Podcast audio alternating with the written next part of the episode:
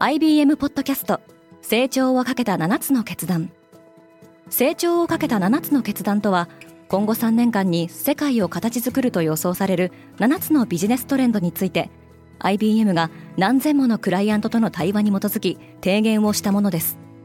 このポッドキャストでは変化の激しい時代において企業が下すべき成長をかけた7つの決断について日本 IBM の7人の専門家と考えていきます。今お聞きのリスニングサービスにてぜひフォローボタンからフォローをお願いします。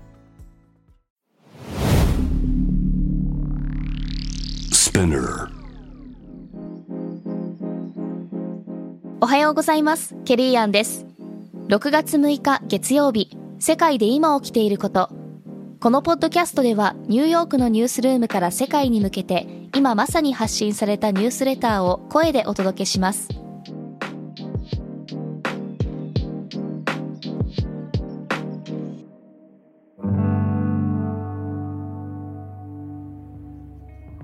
ロシアがキーウをミサイル攻撃した。ロシアは欧米諸国からウクライナに提供された戦車や装甲車両などを狙って攻撃したと主張しています。またプーチン大統領はアメリカに対しウクライナに長距離射程のミサイルを提供しないよう警告しました。北京のロックダウンが緩和された新型コロナウイルスの感染者数が減少したことを受けて、中国の首都北京市では店内での飲食が再開される予定です。しかし一部地区では今後も制限が続きます。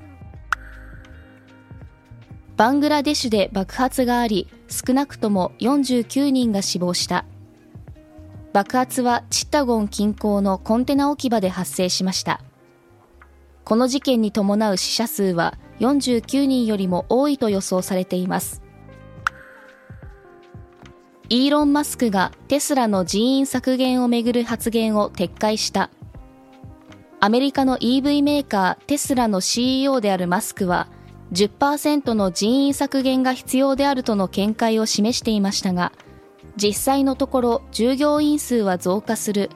しかし、給与所得者の数はほぼ横ばいになるとツイッターに投稿しました。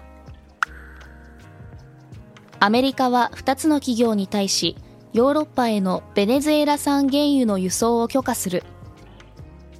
ロイター通信によると、イタリアの石油ガス企業エニと、スペインのエネルギー企業レプソルに対し、アメリカが原油の出荷許可を出したことは、ロシア産の原油を禁輸した穴を埋めるための方針変更で、これにより2年間に及んだ石油債務スワップの休止期間が終了することになります。ウェールズが64年ぶりにワールドカップの出場権を獲得した。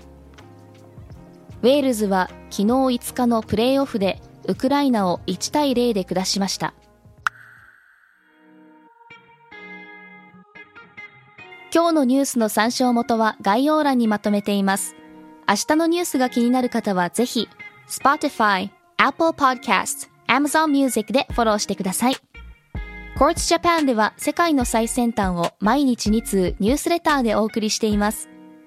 他にも世界で暮らす女性の喜びや悩みを伝えるポートレートオブミーがスタートしています。詳しくは概要欄に載せていますので、ぜひこちらも見てみてくださいね。ケリーアンでした。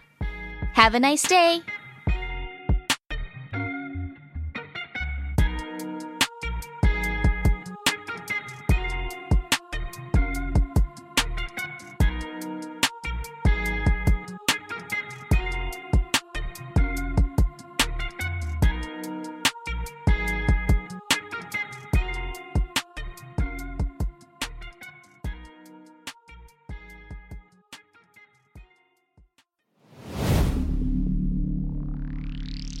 Spinner.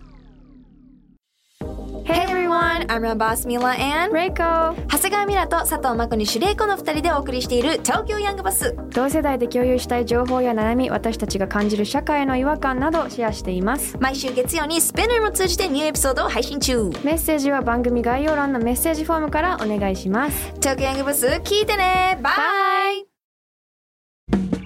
リスナーの皆様より多くのリクエストをいただいている話題のニュースを深掘りしたエピソードを週末の有料版で配信中です。今なら1ヶ月無料トライアルを実施中。詳細は概要欄に記載しています。この機会にぜひ聞いてみてくださいね。感想ご意見もお待ちしています。